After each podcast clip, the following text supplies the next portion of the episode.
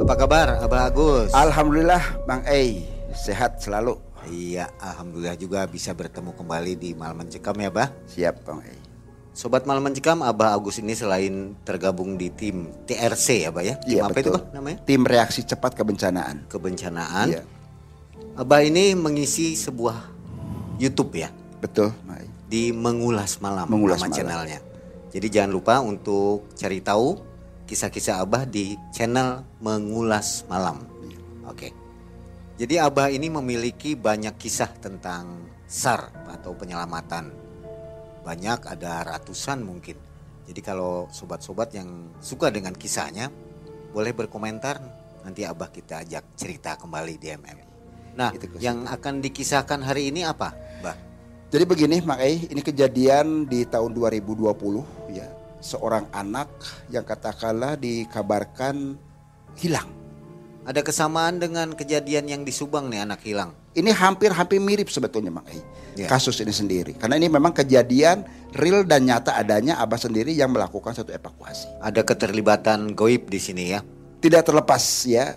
Karena secara lahiriah kita lakukan juga tidak tutup kemungkinan hal-hal yang sifatnya mistis di lapangan itu pun pasti ada dan kita lakukan seperti itu. Oke, ini kan Abah memiliki kelebihan spiritual ya, Bah ya. Itu selalu Abah gunakan dalam pencarian. Jadi begini, sifatnya manusia punya satu daya terbatas ya. Abah tidak terlepas atas ridho bimbingan Allah Subhanahu wa taala, diberikan satu maunah. Itu ke situ diberikan satu daya lindungi. Tidak terlepas karena bukan gratis begitu saja hasil tirakat segala macam. Dan tentunya ini pun kita pergunakan sesuai dengan kebutuhan bila mana dalam tanda kutip orang yang memang membutuhkan. Selama kita Abah alhamdulillah terlibat di bagian bidang sosial kemasyarakatan, khususnya untuk menolong kebencanaan baik yang ada di darat, di laut juga ya, Abah setidaknya pergunakan juga hal-hal yang ada di dalam tubuh itu sendiri. Ya, seperti video sebelumnya, Mbak, ada yang bertanya ini, itu harus memberikan kepala kerbau setiap bulan berarti, Mbak.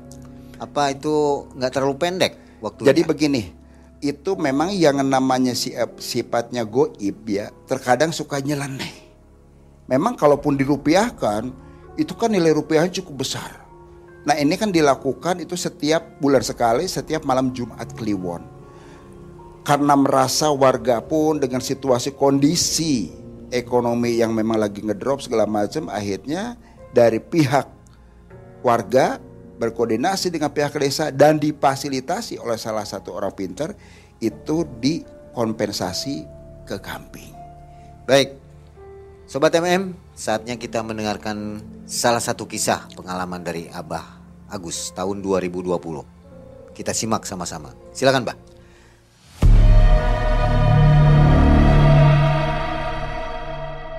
Jadi begini, Mang Ei, kejadian itu tahun dua ribu dua puluh, kisaran ya bulan Februari lah kala itu.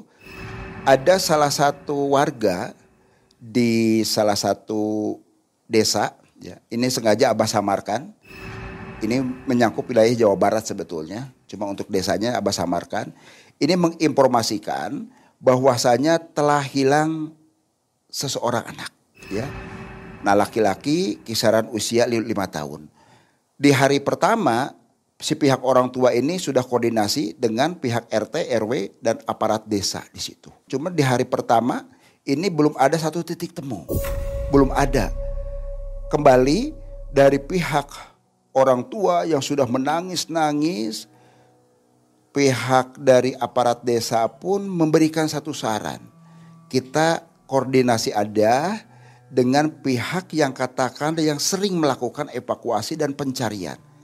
Informasilah ke Basarnas, B P B D, dan juga jajaran terkait, termasuk Abah ada di dalamnya, yaitu dari Tim Reaksi Cepat Informasi Komunikasi Kebencanaan di bawah koordinasi Tim Basarnas. Itu kita bergerak sesuai dengan titik lokasi. Seperti biasa pagi hari, kurang lebih sekitar jam delapan kita sudah standby di salah satu lokasi. Kita lakukan briefing, pengarahan segala macam. Kalaupun untuk pencarian ini kita buka mapping, peta yang ada, lokasi situasi, dan juga titik dari mulai hilangnya seorang anak itu kemana, terusan aluran-aluran sungai itu kemana saja, sampai nanti terakhir itu larinya pastinya kan ke laut, ke arah situ. Itu kita telusurin. Nah, setelah pemahaman dibikin beberapa kelompok, karena satu kelompok itu minimal sepuluh sampai dua puluh orang, tidak terlepas, semua harus safety tentunya. Setelah lengkap segala macam dan mengiyakan, kita berangkatlah bersama. Kurang lebih sekitar pukul sembilan pagi berangkat, karena di situ situasi juga pegunungan dan kondisi cuaca sekarang ini memang tidak menentu. Ya. Ini suasana kabutnya sampai menutupin satu bukit yang ada di situ. Kabut putih itu menutupin, gelap begitu saja. Senter pun dari mulai jarak pendek sampai yang panjang banget itu hampir nggak tembus ke arah situ. Dari rekan-rekan semua itu berhenti dulu, berhenti sejenak sambil membuka beberapa perbekalan, kopi, ngerokok, sampai berbicara hal yang lain-lainnya. Itu di hari keduanya, ya. Ternyata sampai larut malam pun belum ada satu titik temu. Di malam ketiga, malam keempat, nah ini di malam kelima, Mang Ei, ada kita sudah berusaha mencari kesana kemari, bahkan ada informasi dari seorang nelayan, karena saluran sungai itu kan berakhirnya di salah satu laut di pinggiran pantai pesisir. Itu ada informasi bahwasanya telah menemukan mayat anak laki-laki kisaran usia lima tahun. Dari pihak kita sendiri ini menurunkan, menerjunkan, melakukan identifikasi, melakukan cross check sesuai tidak dengan data-datanya. Ternyata data yang kita bawa dengan si korban yang ditemukan oleh salah satu seorang nelayan itu tidak sesuai. Oh ternyata bukan yang itu. Ya, karena setiap kita lakukan evakuasi, foto segala macam, pakaiannya itu setidaknya kan harus terekam dulu oleh kita sendiri sebagai bahan. Jadi jangan sampai nanti ada informasi, oh ketemu seperti ini ternyata kan bias begitu saja. Itu udah hari kelima. Nah terusan lagi pas waktu di hari keenam menjelang ketujuh. Ya menjelang ketujuh kita sudah hampir buntu sebetulnya. Karena kalaupun dalam pencarian itu kita tetap dibatas maksimal tujuh hari. Maksimal tujuh hari nanti menunggu satu perkembangan lebih lanjut. Tapi kalaupun misalkan dari pihak keluarga menginginkan terus lakukan satu pencarian-pencarian, insya Allah kita pun akan berusaha. Di hari ketujuh ini yang memang boleh dikatakan di luar nalar kita. Kalau kebiasaan kita ini sesuai dengan protap yang ada. Kita logika yang lebih dikedepankan. Tapi di hari ketujuh ini karena sudah mentok, kita mencari beberapa orang, katakanlah orang pintar di sana. Orang pintar pun kita libatkan segala macam. Bukan berarti kita mau meminta hal-hal tersebut kepada orang pintar. Setidaknya ada informasi tambahan. Siapa tahu anak tersebut hilangnya apakah memang di bawah hanyut oleh air, saluran air. Ataukah memang katakanlah dibawa oleh hal-hal sifat goib tadi, disembunyikan. Karena sebelumnya kita pun menggali seluruh informasi, anak tersebut hilangnya itu di saat setelah hujan turun sore hari pada asar. Namanya orang tua pasti khawatir dong untuk keselamatan anak, apalagi usia lima tahun. Lagi ya bahasa umumnya lagi nakal-nakalnya. Nakal dalam tanda kutip tentunya, namanya anak kan, kesana kemari segala macam, itu dilarang. Nah jangan, ya jangan keluar. Ini mau menjelang maghrib, apalagi sudah hujan. Ah oh, enggak mah, enggak mah. Itu lari-lari gitu saja biasa sama teman-temannya. Namanya orang tua terkadang lost control. Yang lainnya pada pulang, kok ini anak saya belum pulang-pulang. Itu sampai dengan tujuh hari tidak ada satu titik temu. Akhirnya hal-hal yang secara kebatinan kita upayakan. Dari beberapa rekan supranatural atau dikatakan paranormal itu kan ya, pada kumpul. mereka berbicara semuanya, ada beberapa memang katakanlah satu ritual di situ. Ritual. Ada sebagian yang memang mempercayai, ada juga yang tidak. Tapi tujuan kita tetap mencari satu gambaran. Di mana sih sebetulnya anak ini sendiri? Setelah dilakukan ritual segala macam, di situ sesaji ya yang sederhana aja lah, tidak terlalu banyak segala macam, hanya sebatas kopi, rokok, rokok juga rokok serutu aja di situ. Karena setiap orang itu punya e, cara tersendiri. Kalau Abah biasanya sih pakai gudang garam merah kretek, tapi itu makanya serutu. Setelah disebul, sebul, sebul, diisap beberapa kali di itu bente, ternyata masuk. Ada satu ruh ya yang masuk, lakukan satu mediumisasi, bahwasanya anak itu dibawa, dibawa oleh seorang perempuan, perempuan yaitu yang penguasa wilayah Pantai Pantura itu sendiri. Memang tidak dijelaskan siapa-siapanya, coba penguasa wilayah Pantai Pantura. Nah, dari hasil mediumisasi yang kita lakukan kala itu, si putri penguasa wilayah Pantai Pantura itu dia mau mengadopsi. Konon katanya anak ini lucu, aneh gitu kan. Anak ini lucu, bukan nakal tapi lucu menurut mereka. Nah, karena kita sendiri hal tersebut adalah di luar wajar, di luar normal itu tetap kita harus ambil kembali. Tapi apa dikata, di saat kita mau minta untuk dikembalikan lagi dalam penguasaan goib tadi, tidak semudah membalikan telapak tangan. Tidak semudah itu.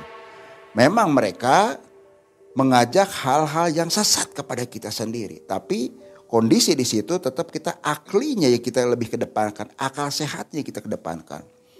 Bahkan sampai menawari perihal pesugihan. Ya jelas-jelas kita tolak, itu kan bertolak belakang. Kita tolak mentah-mentah.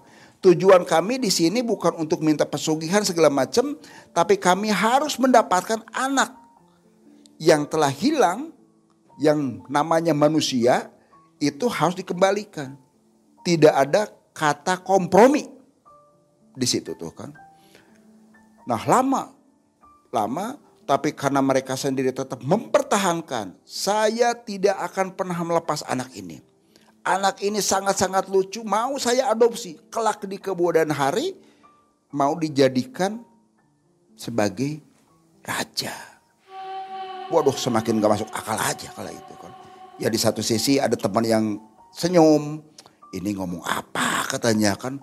Seakan kayak ngawur, tapi ya itu gambaran-gambaran. Gambaran-gambaran seperti itu kita desak-desak dan desak terus ya, terjadilah satu hal yang memang tidak diharapkan oleh semuanya. Boleh dikatakan dukun tadi yang melakukan satu mediumisasi ini terjadi satu peperangan di situ. Perang karena di satu sisi siluman tadi mempertahankan, ya kita tidak mau diam dong. Bagaimanapun juga kita sebagai manusia adalah makhluk yang Allah ciptakan sempurna. Di saat peperangan tersebut, kalaupun secara nyata gini memang sulit untuk dibicarakan. Tapi di sini setelah kita memasuki satu dimensi alam lain, dimensi goib tadi, putri yang penguasa ini menginstruksikan, menyuruh kepada para punggawa segala macam untuk melakukan serangan-serangan yang begitu dahsyat banget. Sampai si dukun yang kesurupan tadi atau yang dilakukan mediumisasi ini hampir-hampir kepepet. Dan kita alhamdulillah di situ juga ada empat orang yang paranormal kita mempersiapkan juga. Karena merasa terdesak sampai megah-megah begitu saja. Ini serangan-serangannya dari mulai katakan serangan seperti banaspati, yang api, begitu-begitu. Alhamdulillah ini tidak sampai ke tubuh bental begitu saja. Belum juga suasana yang tadinya karena ini menjelang maghrib ya, ini tuh suasana yang tadi awal asar terang segala macam ini gelap. seakan mau turun hujan. Ternyata itu kabut. Kabut sudah kondisi gelap. Dinginnya sendiri, Masya Allah, gitu kan. Tapi Alhamdulillah kita semua menjaga, membentengi seluruhnya segala macam. Dari kita pun balik lakukan serangan dengan beberapa rapalan yang selama ini kita sering bacakan, ya, untuk menghalau serangan-serangan yang sifatnya goib tadi.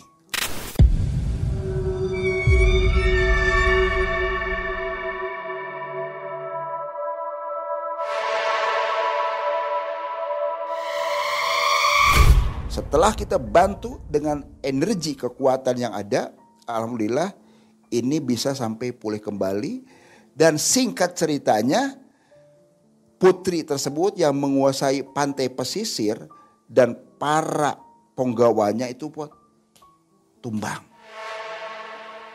Begitu tumbang, dia menyampaikan, mohon maaf, saya atas segala kehilapan yang selama ini saya lakukan, telah mengganggu, telah mengusik manusia yang ada, saya akan munculkan anak yang kalian sedang cari ini sendiri. Alhamdulillah kita jawab, nah begitu. Memang sih secara akal sehat, Mang Ei itu ya, ini ternyata hanyut anak tersebut di kali. Di kali, semua kali itu sendiri aliran sungai pasti ujung-ujungnya kan ke laut. Tapi ternyata semua atas kehendak Allah segala macam dan wasilah lah. Ini wasilah lah kalau Abah sampaikan. Nah di situ ada pohon jati banyak banget. Nah terus juga ada rumpun, rumpun-rumpun di situ tuh kan. Di situ ada semacam anggrek hutan di situ. Ternyata anak tersebut itu disembunyikan di wilayah situ.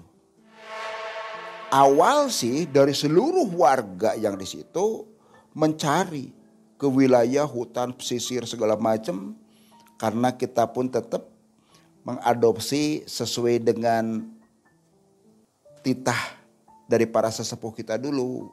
Sering mukul kentongan segala macam. Ada yang mukulin katakanlah baskom, kaleng segala macam. Setidaknya sambil dipanggil anak tersebut. Dipanggil-panggil-panggil. Ya Alhamdulillah ini bisa keluar. Bisa kelihatan. Tadinya kita putar-putar gak ada, gak kelihatan. Gak kelihatan. Ternyata setelah dicari, ketemu di situ, muncul dengan sendiri. Anak kondisi Alhamdulillah sih, kondisi masih sehat. Cuma dia kondisi kayak kebingungan, pelungak, pelongok. Setelah ketemu, ditanya, dia jelas tidak bisa jawab. Kita pun lakukan evakuasi, bawa ke rumahnya, kumpul semua. Kita serahkan kepada orang tua. Jadi sebelum balik juga kita juga penasaran. Seperti ini kok bisa terjadi gitu kan. Di dunia yang sudah unsur modern. Di dunia milenia sekarang, dunia digital kok masih ada. Ya kita tidak bisa pungkiri. Setelah dimandiin sama orang tuanya, anak tersebut menyampaikan. Cuma sedikit. Ada yang bawa katanya sama nenek-nenek tua. Dibawa kemana? Cuma diam aja, gak bisa. Jadi seakan kayak mulut kayak ditutup, ini pun ngebleng begitu saja. Jadi selama perjalanan tujuh hari tujuh malam, hilang itu dia tidak bisa menjelaskan kemana, cuma dibawa nenek-nenek saja. Tapi kalaupun secara umum kita bicara dari unsur mistis seperti kejadian di Subang, ya, ini hampir-hampir mirip, hampir-hampir mirip. Jadi di saat anak tersebut menjelang maghrib, kalau orang tua dari dulu sampai sekarang ini kan kalau mau maghrib itu jambo jangan keluar. Karena malam sana kalah bahasanya. Para setan dedemit marakayang pada keluar. Kita manusia masih ada di luar terkadang bisa kesambet. Masuklah ke rumah. Lakukan sholat maghrib. Kalau yang dekat masjid atau langgar atau mushola, sholat ke arah situ. Jadi pencarian kala itu gambarannya ya seperti itu. Alhamdulillah kita bisa menemukan. Menyerahkan kepada orang tua. Selesai. Ya sudah kita pada balik semua dan kita pun bikin laporan. gambaran laporan ke eh, untuk laporan ke pihak atas dan juga sebagai arsip buat kita sendiri. Ada lagi pernah kejadian ya pada tahun yang sama. Ini memang masih kisaran si anak juga ya. Anak masih di daerah Jawa Barat juga. Itu anak ya memang namanya anak ya. Lagi bandel-bandelnya. Usianya sepuluh tahun. Anak tersebut laki-laki. Sebut aja dia si Dani. Bandelnya minta ampun, Masya Allah. Gitu kan. Setiap ada orang lewat, dilempar, apa aja. Sampai ibunya juga udah, udah angkat tangan. Angkat tangan banget. Dani, Dani ya Allah kamu tuh gitu kan. Ada terkadang terucap. Nah ini hati-hati. Terucap. Awas kamu ya. Main-main gak karo-karo digabau kamu sama genderuwo. Nah ini ucapan. Dan memang ini sempat terjadi.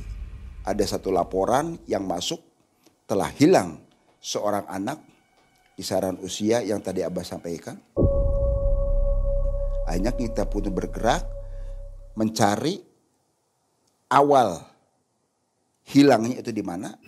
Ternyata hilangnya sendiri ini sebetulnya sih di pinggiran desa, di pinggiran desa hutan lah di situ, sawah segala macam. Nah, tidak terlepas namanya anak, pohon bambu segala macam sudah biasa namanya di pinggiran, mainnya kan paling ruang lingkup sekitar situ. Kalau sudah menjelang asar, gelap banget. Setelah itu anak tersebut disuruh ibunya masuk ke rumah. Masuk ke rumah menjelang maghrib itu datang sih. Cuma datang disuruh mandi, nggak mandi, dipaksa. Mandi coba kamu tuh mandi ini mau maghrib nak, mau maghrib. Udah disiapin air hangat supaya mandi. Malah lari. Lari ya Allah. Namanya anak kecil lari cepet banget. Ibunya ya sudah lah, didiamkan. Enggak lama-lama udah nunggu Isa. Jam sembilan, jam sepuluh, jam-jam dua belasan kok enggak ada gambaran. Anak saya kemana? Tanya ke tetangga kiri kanan. Ada si Dani enggak ke sini? Enggak ada. Enggak lihat. Geger lah di situ tuh kan. Geger di situ. Warga maklum karena di pinggiran ya, kita pun mencari hal-hal yang sifatnya ke unsur mistisnya. Nah kebetulan Abah sendiri itu dulu pas lagi bertamu juga di situ, ada kawan, ada kawan. Jadi kita tidak pergunakan uniform seperti ini kala itu kan. Nah kita mencari, mencari itu sampai ditabuhin kentongan segala macam tuh, nggak ada gambaran, nggak ada belas gambaran tuh kan. Hilang satu hari, kedua harinya, sampai ketiga. Nah pas hari kelimanya tadi, pas hari kelima sudah berusaha mutar-mutar-mutar-mutar ke sana kemari, dicarilah ustadz di situ yang memang memahami di bidang-bidang eh, supranatural seperti itu. Buka praktek si ustadz sebut sih sebetulnya tidak, tidak buka praktek dia. Cuma kembali kalau misalkan lagi ada orang yang lagi sakit, apa wasilah dari air segala macam itu-itu aja. Nah, nggak lama dia lakukan semedi, akhirnya tergambar, terlihat bahwasanya si Dani itu ada dalam dekapan makhluk halus tadi.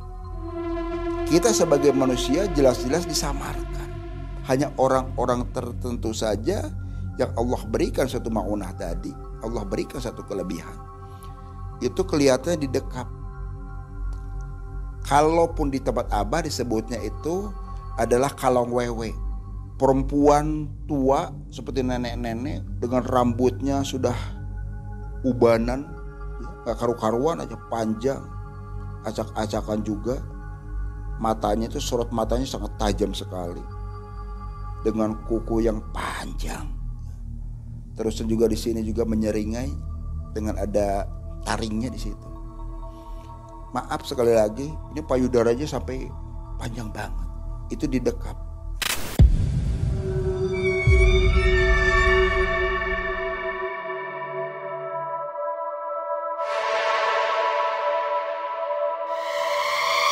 Ya beruntung si anak tersebut tidak dibawa ke gunung, tidak dibawa ke pantai atau kemana, karena bisa saja namanya goib kan, kemauan tempat ya terserah mereka.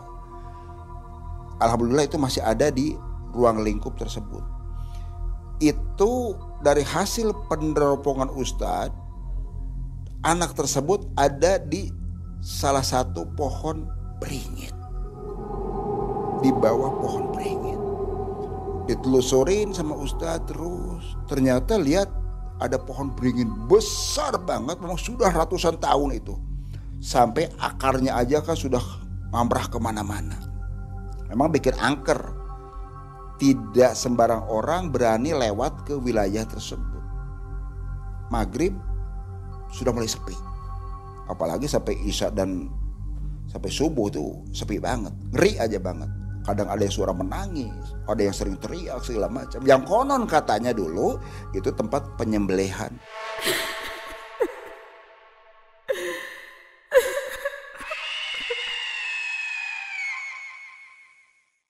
Warga masyarakat zaman D I T I itu di situ, zaman Kartosuwiryo, gitu. Ada sejarahnya di situ. Akhirnya ruh-ruh yang ada di situ pun ya ikut berontak atau gimana lah ceritanya. Pokoknya sering ada hal-halnya kejadian. Termasuk anak tadi si Dani disembunyikan di situ dalam dekapan disebutnya kalong wewe tadi. Ustadz datang ke sana, kita yang ada di belakang pun dampingin. Gimana Ustadz ini solusinya? Sudah, biarin saya yang langsung berbicara. Berbicara bagaimana? Nego? Oh, bukan nego. Maunya mereka sendiri apa sebetulnya? Jangan pernah mengusik kita sebagai manusia. Wong kita juga tidak pernah mengusik hal-hal yang mereka, yang goib segala macam, tidak pernah mengusik. Ustaz berbicara, kita juga tidak tahu persis apa yang dibicarakan. Setelah kurang lebih ada tiga puluh menitan lah bicara segala macam, cuma dilihat tuh Ustaz kemeringat banget di sini. Kemeringat banget, sampai lagi duduk itu seakan kayak jatuh mundur ke situ. Kondisi si Ustadz itu sampai terpelanting. Ini lagi apa Ustadz? Nah, kurang lebih sekitar hampir tiga puluh menitan karena di situ ada sempat cahaya, kondisi gelap karena kabut juga, sudah kondisi sudah malam. Wah, perang terjadi di situ. Yang kelihatan kita Ustadz terdesak pada jatuh. Selesai tiga puluh menit. Ustadz menarik nafas, minta air minum, ya kita berikan. Bentar ya, nanti si Dani juga akan muncul dengan sendiri. Tolong minta air. Diminum sama Ustadz. Gak lama kemudian baru ngucap kurang lebih sekitar sepuluh menitan. Eh anak tersebut nangis. Nangis. Ma, ma, ma. Yo Dani di sini, ma. Dani di sini, ma. Ustadz yang langsung nyamperin, didekap si Dani tersebut, terusan dibawa pulang lah oleh Ustadz, diiringi semuanya. Nyampe rumah dikasih minum sama Ustadz, kayak karena anak itu kayak sawanan, pucet banget. Ya beberapa hari ya, tidak ketemu entah kemana. Kala itu kan disangkanya sih, waduh, disangkanya sih hilang, melayang begitu saja. Tapi alhamdulillah semua atas kehendak Allah itu bisa dipertemukan kembali. Nah di sela-sela lagi ngobrol, mandiin anak selesai, duduk bersama kita ngobrol. Ustadz, itu tadi gimana kok? Kayak Ustadz jatuh berguling segala macam. Cerita Ustadz, yaitu tadi, maaf bukannya kita mau ujung dia takabur. Seseorang makhluk ataupun manusia mengambil haknya, di luar haknya itu memang tidak boleh. Apalagi seorang makhluk mau menguasai kita sebagai manusia, jelas kita pun harus berontak. Apalagi itu anak kecil. Sebandel-bandelnya anak kecil itu akan lebih bandel anak jin segala macam.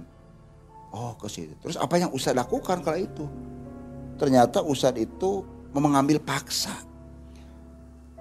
Si anak kecil yang lagi dikuasain oleh makhluk halus yang disebut kalong wewe tadi, dikuasain, dia paksa rebut segala macam. Ya terjadi perang dong, peperangan yang sangat-sangat dramatis sekali. Saya aja hampir-hampir kedesak Iya, lihat usaha itu sampai gelimpangan segala macam. Betul, tapi kembali semua kita manusia adalah makhluk yang paling sempurna Allah ciptakan ketimbang malaikat, jin dan apapun juga. Alhamdulillah semua kita berserah diri kepada Allah atas bantuan dan ridho Allah Subhanahu wa taala. Si makhluk tersebut takluk dan dia pun melepaskan begitu saja. Oh, begitu Ustaz, iya. Nah, Ustaz nyampaikan kepada yang kumpul di situ, wabil khususnya kepada ibunya, ibunya si Dani, tolong Bu ya. Jadi banyaklah perhatian kepada anak, tolong dijaga kalau misalkan menjelang maghrib waktunya sholat, suruh masuk anak tersebut. Iya Ustaz, kata si ibunya Dani. Ini anak saya tuh, aduh, bandelnya minta ampun, sudah tahu mau maghrib disuruh mandi, sudah disiapin air hangat, malah dia kabur lari. Ya saya sebagai orang tua ya kesel, dikejar malah larinya cepat banget, hilang itu aja. Ini alhamdulillah wasilah dari Ustadz dan juga rekan-rekan semua, anak saya bisa terselamatkan. Mudah-mudahan ini menjadikan satu pelajaran buat anak saya, gitu kata si emaknya. Nah Ustadz pun nyampaikan sambil ngelus-ngelus kepala Dani, Dani ya hati-hati tuh. Dan ini tadi kejadian seperti apa di bawah tuh? Mau tahu, cuma dipanggil aja sama perempuan. Terus ya Dani dibawa gitu aja dituntun. Dani lihat tadi ada Pak Ustadz, ada Bapak, ada si Mama, teman-teman. Dani lihat, cuma dipanggil-panggil kok nggak pada noleh. Apakah memang nggak kedengar atau gimana? Ya Ustadz cuma ketawa aja, ya nggak bakal kedengar lah. Kamu dalam satu, di luar dimensi kita sendiri. Jadi dalam dimensi goib, gak kedengeran. Oh ke situ. Ya alhamdulillah uh, setelah diberikan satu pencerahan oleh Ustadz Dani, semoga kamu nanti kelak menjadi anak yang soleh. Ya berbakti kepada kedua orang tua. Jangan lupa lakukan sholat segala macam. Ya Ustadz terima kasih. Jadikan satu pelajaran. Alhamdulillah Dani pun sampai detik ini ya menjadi anak yang soleh. Dan dia pun sholatnya rajin, terus saya juga ke masjid segala macam, manutlah kepada orang tuanya. Jadi di setiap penyelamatan, khususnya anak-anak Pak ya, iya, banyak keterlibatan makhluk-makhluk goib ya, atau hal-hal di luar nalar. Jadi begini, uh, memang tidak semuanya sebetulnya, ya. Ada kalanya, ada kalanya di saat kita kondisi sudah hampir-hampir putus asa. Kita yang orang-orang tertentu ya termasuk punten, sekali lagi Abah juga seringlah membacakan hal yang biasa Abah hafalkan. Itu ke situ, itu hanya salah satu media saja. Jadi tidak serta-merta kita lakukan terus-terusan, enggak. Enggak. Karena tetap mereka sesuai dengan protapnya ya, kita logika yang lebih dikedepankan. Tapi karena kita berbicara dari unsur mistisnya, unsur mistis pun kita pakai di situ. Apabila kondisi udah mendesak, udah mendesak, udah kepepet banget, iya, udah hampir putus asa lah. Karena banyak hal-hal tersebut kejadian. Kalaupun kita ada di tim reaksi cepat informasi komunikasi kebencanaan, bukan hanya anak kecil, termasuk ada pesawat, titiknya di mana. Kadang dari radar itu bisa ketahuan, tapi setelah kita lihat di situ itu nggak ada. Ada, ada memang sering kejadian seperti seperti itu. Oke, itu kisahnya bisa dikisahkan nanti Bah di Malaman Cekam. Insya Allah, ya mangga. Tinggal kita untuk berbagi saja intinya ya, ya untuk berbagi kepada sobat di Malam Mencekam. Oke sobat Malam Mencekam, kita ambil hikmah dari kisah Abah Agus ini. Jangan lupa untuk selalu dekatkan diri kita kepada Allah Subhanahu wa taala. Amin, amin, agar kita semua selamat ya Pak ya. Amin, ya. Terima kasih Abah Agus dan sama-sama, sobat Malam Mencekam, kita berpisah, kita jumpa di video selanjutnya. Assalamualaikum warahmatullahi wabarakatuh. Waalaikumsalam warahmatullahi wabarakatuh.